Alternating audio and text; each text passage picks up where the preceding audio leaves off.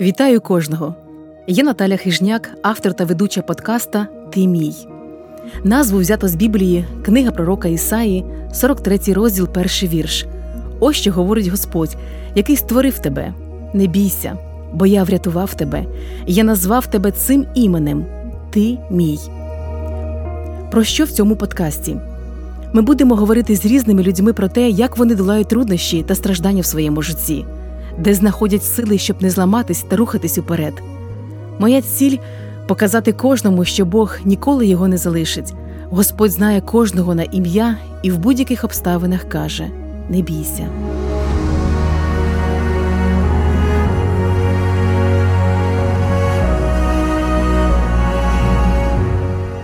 Ростислав Бабенко, мій колега в Трансвітовому радіо, побував у деокупованих містах. Це Харків, Ізюм, Балаклея, Вовчанськ. Він багато чого побачив та почув. Сьогодні він поділиться історіями, які назавжди залишаться в його пам'яті. Ви почуєте, наскільки необхідна волонтерська допомога в тих місцях, а також будете вражені стійкістю нашого народу. Ростислав розповість, чому вирішив так дивно вчити нові українські слова. Отже, запрошую до нашої розмови з Ростиславом.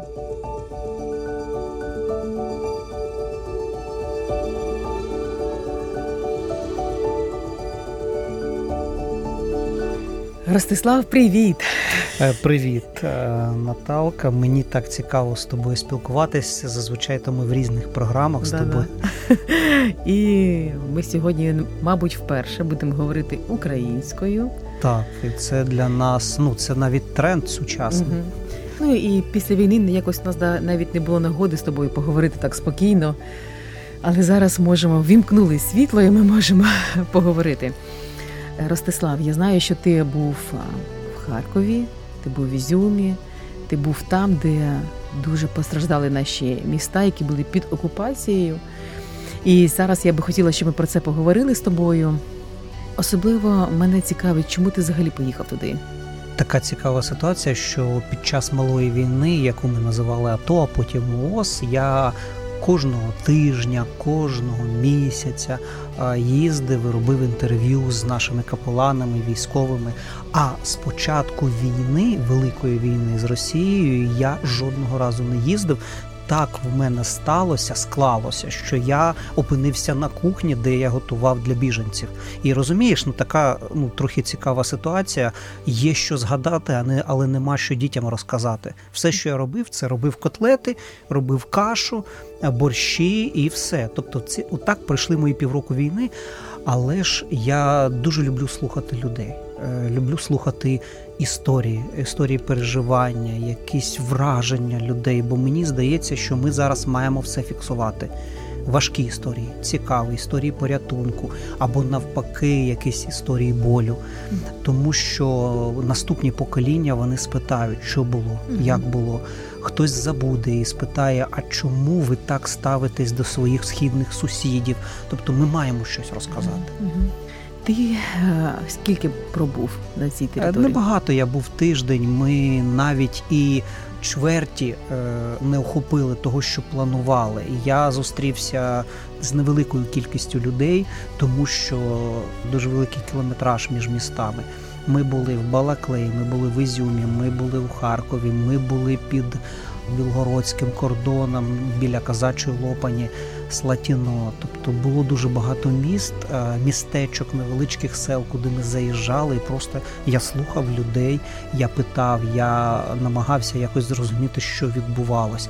Я е, заводив нові знайомства для того, щоб потім згодом приїхати вже до конкретної людини окремо.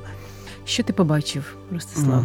Mm. Взагалі, Харків тобі це рідне місто? Ти там працював довгий так, час, так. ти там жив. Так. І що ти побачив? Багато руйнувань, але я побачив людей, цілоспрямованих людей. Розумієш, не було ось саме того, на що о, розраховує російська армія або Путін. Я не знаю, о, хто на що там розраховує, але я побачив цілоспрямованих людей, які не бояться опинитися в темряві або без тепла. Е, людей, які мають такий ну потужну таку злість, але немає страху. Харків він усвідомлюю, що його постійно будуть бомбити. Мешканці, люди, які залишились, вони усвідомлюють, що буде важко, буде найважча зима, можливо, в їх житті, але всі до цього готуються. Я не побачив безнадьоги. Ось цього я не побачив. Хоча е, ну, важко сказати, що місто зруйноване або міста зруйновані. Харків дуже потрьопане місто, але переважно комунікації працюють, люди працюють. Розкажи мені про людей, про їх долі, і, можливо, розпочни з самої важкої для тебе історії за цей час. Слухай, ну розпочну з першої історії. Мені за хронологією якось краще. Я ще не аналізував, яка із історій найважча. Ми, коли приїхали під Вовчанськ, він тривалий час був під окупацією. Я е, зустрів людину, Жіночка, біжить до мене жіночка, вона побачила, що в мене бронежилет з українським прапором. Вона до мене підбігає і починає мене обнімати, цілувати. Слухай, це це мене настільки вразило. І Я кажу, а вона мені не дає нічого сказати. Каже, Боже мой, говорить, ви говорите на українському язикі. Це таке, таке щастя, мальчики, спасибо. Кажу, я не військовий, я волонтер, я журналіст. А она говорит, нам запрещали говорить, ми так боялись, ми вас так ждали. Кажу, слухайте, так вже ж п'ять днів, як наші війська зайшли. А вона все одно, знаєш, така, ну, звичайна тітка з села, але я побачив, наскільки вони скучили за нами. Тобто народ він став ближчий. Ми не маємо як церква права втратити ось цей зв'язок, який нам сьогодні подарував Бог. Ось це була така найвражаюча ситуація. Вона мені задала тон на 2-3 дні вперед. Тобто в мене емоційний стан був такий.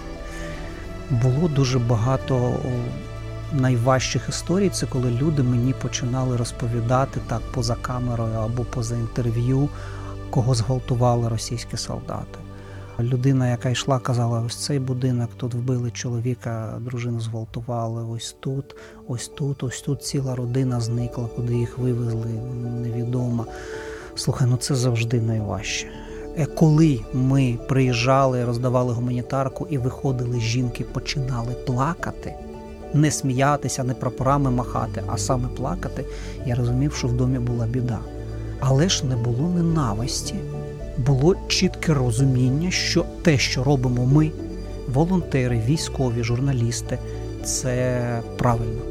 Це якось мене рятувало. Тобто, в мене ненависть вона перетворювалась на конкретні дії або вчинки.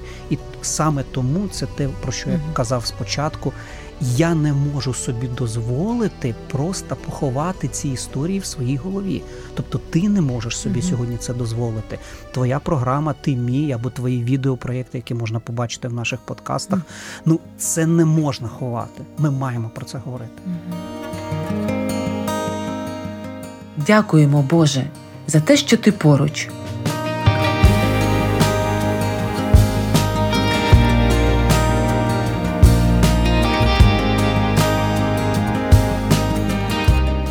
Яка найбільша потреба у людей, окрім е, те, що там хліб і ще що ще їм дуже потрібно? Е, потрібно спілкування і допомога. А ці регіони вони на 100% залежать від гуманітарної допомоги. Наприклад, ми були в Волчанську, ми були в Балаклеї. Така ж сама ситуація в Куп'янську. Майже немає світла або взагалі немає в Ізюмі немає світла. Можливо, на час, коли ці програми вийдуть, воно частково десь відновиться, але люди не мають потреби саме тому, що постійно працює в онлайн режимі, тобто 24 на 7 волонтерські команди. Якщо тиждень не завозити їжу. Ці регіони вони почнуть е, голодати. Ну, виникне потреба в їжі, в е, питної воді, е, в генераторах, там в пальному. Тому ці е, регіони вони 100% залежать від нашої допомоги, вони залежать на 100% від нашої участі. Наприклад, якби ми з тобою приїхали, просто допомогли комусь розібрати завали е, во дворі. Ну це, це теж нормально. вони не потребують, е, наприклад, проповіді в тому форматі, який ми собі це уявляємо. Тобто ми приїхали з команди, заспівали якусь там пісеньку. І потім розказали якесь слово. Тобто в цьому зараз потреби немає, тому що церкви активно це роблять. Багато церков повернулися в свої міста і містечка. Потрібна реальна допомога потрібна участь в житті людей. Але ж в той самий час, коли ти прибираєш, ти можеш щось говорити. Наприклад, я зайшов в будинок одного діда, він такий цікавий. В нього двохповерховий будинок. В мене навіть на Фейсбуці на моєму є відео. І він каже: ось тут каже, отут орки жили. Слухай, це величезний дім, ну класний дім. Тобто людина все життя працювала, але все пошарпане, все облізле. Тобто вони справляли нужду не в, не в туалеті, а прямо в кімнаті. Тобто все вирвано. Де була техніка, там дірки торчать, тому що вони виривали навіть з, е, з дротами все це. І я зняв відео і кажу: ось дивіться, ну, наприклад, нашим західним партнерам або нашим друзям. Ви б хотіли, наприклад, європейці, щоб до вас ось такі гості прийшли, тому що ви нас засуджуєте, що ми чинимо спротив. Потім поспілкувався, трошки цьому дідусю допомогли. Потім його дружина ще підійшла, вона нам теж розповіла там каже, спочатку вони тут жили, а потім каже, їх, коли вибили українці, вони зруйнували цей будинок, бо тут каже, дуже багато було трупів. Ну, вони їх вбили навіть в нашому домі. І ми зараз прибираємо, ми допомогли. І він каже: Слухай, ви каже, перші, хто приїхали, і ось так нам приділили час. А в нього дочка, вона десь в Нідерландах мешкає. І каже: Оце я приберу, може, до, до дочки поїду, а може залишусь. Але я каже: ну, нам не потрібна допомога. Каже, нам потрібно спілкування. Ось спілкування, допомога, гуманітарна угу. допомога, просто послухати. Мені здається, Наталка, що найкраще, що ми можемо зробити, це просто сісти і послухати. Наприклад, про що ми можемо сьогодні з тобою говорити безкінечно? Про перший день війни. Так угу. ну, слухай, да, так, так. Це, це це, реально це тема, угу. яка буде нас з тобою об'єднувати. Ну да, як да. мінімум три години. Угу. Ти свої враження, я свої. Потім я пам'ятаю, яка ти приїхала до наше спільне місце перебування. Потім ти поїхала з чоловіком. І ось це е, найвражаючий період нашого з тобою життя. Ну, люди так само ж. Ну, всі ж такі ж самі, як і ми. Початок війни, окупація. Якщо хочеш зробити людині приємно, привези щось їй, допоможи, послухай. Ось ми маємо з тобою навчитися слухати 24 на 7. Угу. Все одно ти розумів, що будуть там розрухи, і я не перший раз чую, що коли ти бачиш це на власні очі, це зовсім інше, коли це ти бачиш на відео яким ти повертався в Київ? Я повертався з чіткою думкою, що я знаю, що мені треба робити. Розумієш? І питання в тому, що під Києвом ми теж бачили дуже багато руйнувань. І кияни в випадку, наприклад, з АТО або з ООС, ми це спостерігали через телебачення, Ютуб. Але ми на власні очі побачили, які в нас східні сусіди що крім стиралок там або якихось одежі, або телевізорів, їх взагалі нічого не цікавило. Ми, ну, ми кияни, це теж побачили. Але я повертався вражений, вражений стійкістю нашого народу. Наскільки ми вміємо об'єднуватись. І я своїй дружині кажу: слухай, ну це ж той самий народ, який не хотів здавати кошти на гардіни в школі, але ж в той самий час ми об'єднуємось, купуємо дрон для солдатів. Потім купуємо все, що необхідно для того, щоб забити двері там вікно, зробити дах людині. Потім ще щось донатимо на Збройні Сили України. Ну це неймовірна потужна нація. Ми все зможемо але ми маємо якось з тобою орієнтуватись на марафон. Це не буде дуже швидко. Це війна на роки. Наприклад, гаряча фаза вона е, буде тривати, ну, може, до весни, може до літа, може до наступної осені, але потім вже все. Потім почнеться найважче, коли ми почнемо розбирати усі ці завали. Е, повернуться частина бійців додому, вони будуть зранені ми маємо теж приділити їм увагу. Ми маємо їх обійняти, сказати, що вони молодці, подякувати за захист. Це наша з тобою робота слухати, допомагати, лікувати рани. Я чітко розумів, що я маю робити. Ось я повернувся з таким враженням. Я mm дякував нашим бійцям, дякував волонтерам. Мені було цікаво спілкуватися з пасторами церков. Я побачив сміливих людей. Я побачив людей, які вміють аналізувати ситуацію, які вміють е, робити висновки. Був такий момент, я спілкувався з одним пастором. До речі, в твоїх інтерв'ю це uh-huh. теж буде, uh-huh. які ти будеш uh-huh. робити. Є там один пастор з такої церкви правильної, там все дуже строго, все по порядку, все як має бути, старі пісні, класичні проповіді. Але коли я його спитав, що змінилося в вашій душі, він сказав: Слухай, я переглянув деякі доктрини, я переглянув своє ставлення до деяких людей.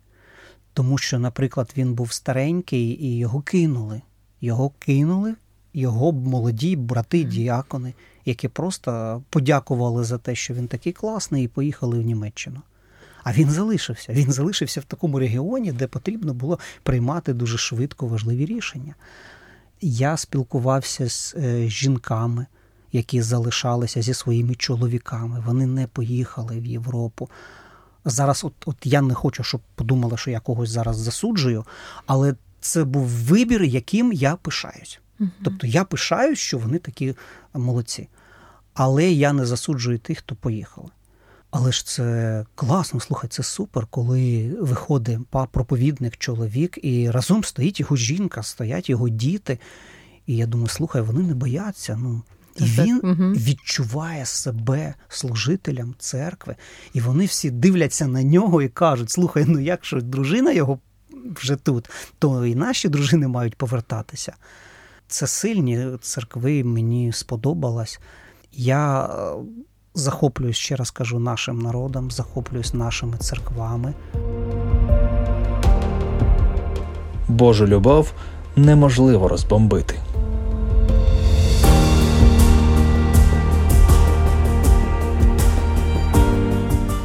Ростислав, а про що ти ніколи не забудеш за цей період, що ми пережили тут, і те, що ти побачив, і я так думаю, що ти будеш ще їздити.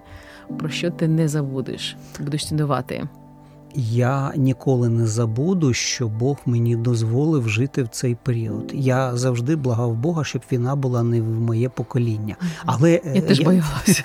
Слухай, тільки я не теж... війна, тільки не я... війна. Так, угу. я Е, захоплююсь історією, і я розумів, що математично воно має бути десь в цей відрізок, бо не може Європа 70 років без, без великої війни бути. Ну не може такого бути, тому що Європа постійно там кожні 100 років вона якось пускає собі кров. Але хотілося, щоб це було трошки пізніше. Але цей досвід ми маємо.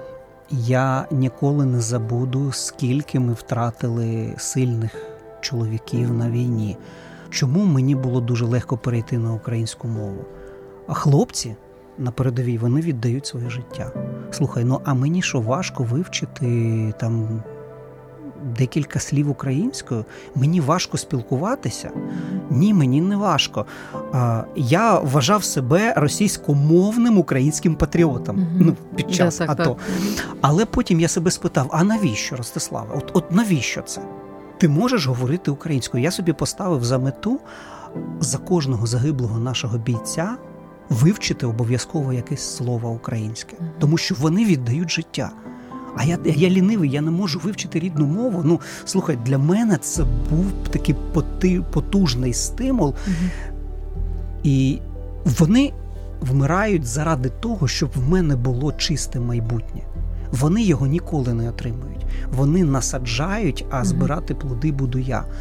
І я теж маю щось посадити. Тобто, це може бути проповідь Євангелія, це може бути допомога. Або якщо буде я підпаду під мобілізацію, то я теж піду воювати. Я не забуду цей досвід. Але слухай, на жаль, на жаль, мені здається, я ніколи не забуду все те, що я пережив, коли я почну спілкуватися з росіянами. Я не зможу. Тобто, це буде трохи інше спілкування, це буде трохи інше ставлення до цих людей. Я собі пообіцяв, що я буду постійно про це згадувати, але це не помста. Це знаєш, я маю розповісти про ці факти, щоб світ знав, хто така Росія була в 22-му році. Я хочу, щоб вони усвідомили нарешті, що відбувається, тому що це неправильно. А мені здається, що коли вони усвідомлять, це буде найстрашніше покарання. А я хочу це донести. І останнє моє запитання, Ростислав, судячи по тому посилу, яку я, я би хотіла в своєму подкасті мати і в радіопередачі, де знайти сили, щоб не зламатись, рухатись уперед. Ну, Мені здається, ти вже дала відповідь, ти в принципі правильно робиш. Наприклад, ти заповнюєш своє життя служінням Богу, своєю роботою. Тому що коли я слухав твої історії, там все одно є надія. Ти завжди питаєш у людей, як вони вийшли з цієї ситуації.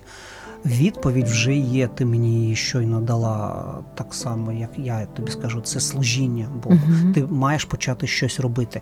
Ніколи е, не треба просто сидіти, е, дивитися телеграм, е, кого вбили, скільки вбили, що там сталося, дивити від дивитись відосики від е, збройних сил, хто в кого там потрапив, або що там в полоні коїться.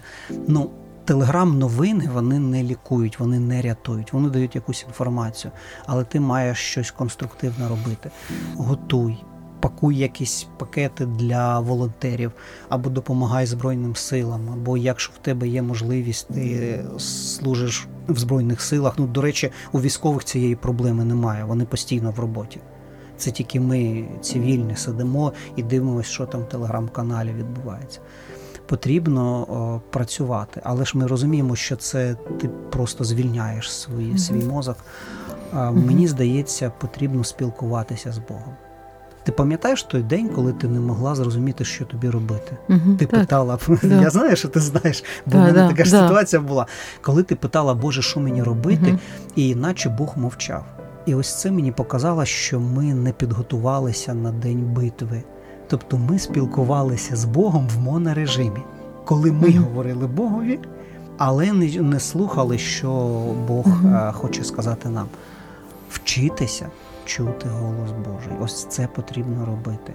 Навчіться, читайте псалми. Я, наприклад, зараз почав читати пророків, а почав читати псалми, тому що це емоції. Зараз емоцій багато. Mm-hmm, да. Господи, що ти хочеш? Ти хочеш, щоб я це зробив? Скажи мені, будь ласка, я хочу навчитися чути тебе. Я хочу робити те, що ти хочеш.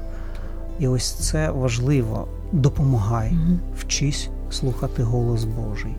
Ми живемо. Бог може захистити нас як в Маріуполі, так і в Києві. Бог може захистити нас, ну як будь-де. Mm-hmm. Ось це мій посил, це мій меседж. Дякую, Ростислав, за підбадьорення і за те, що ти поділився, те, що дійсно ти побачив. Будемо рухатись далі. Будемо так, служити. Я так. думаю, все в нас вийде, і нехай Господь благословить Україну і всіх, хто залишились або допомагають Україні. Да.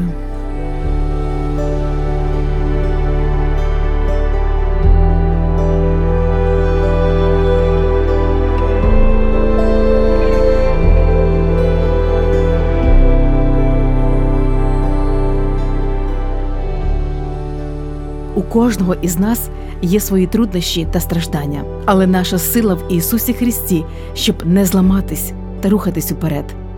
Ще раз хочу нагадати: Бог ніколи тебе не залишить. Він знає твоє ім'я і в будь-яких обставинах каже: Не бійся. З вами була Наталя Хижняк.